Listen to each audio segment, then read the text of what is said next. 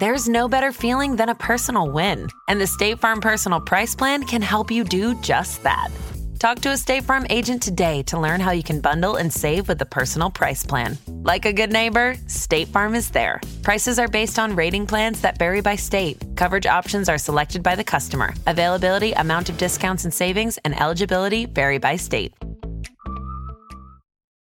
Hi, I'm Wendy Zuckerman, and you're listening to Science Versus from Gimlet. And today, we've got some news from the oceans, a discovery that we had to tell you about. And it's all about narwhals.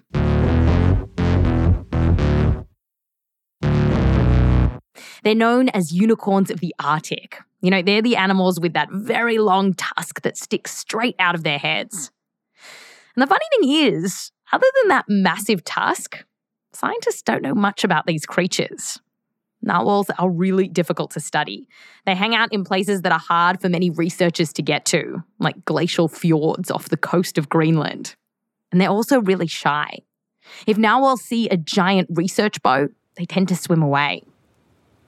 So last summer, researchers from Hokkaido University in Japan teamed up with some Inuit hunters in Greenland who knew the lowdown on how to get close to narwhals. They hopped on some boats and got as close as possible 25 metres or 80 feet away from the narwhals. Then they shut down the engines and lowered microphones into the water to see what sounds they'd pick up. And they did this a bunch of times, managing to record over 17 hours of narwhal sounds, which is really rare. And here's what they heard these are the actual recordings of the narwhals. Scientists think this is a social call, like maybe the narwhals are saying, How's it going to each other? And researchers also heard this sound. Hear how the noise gets faster and louder, kind of like someone weed whacking next door. Well, scientists realized that narwhals made this noise when they were getting closer and closer to food. So they think it helps them catch their prey.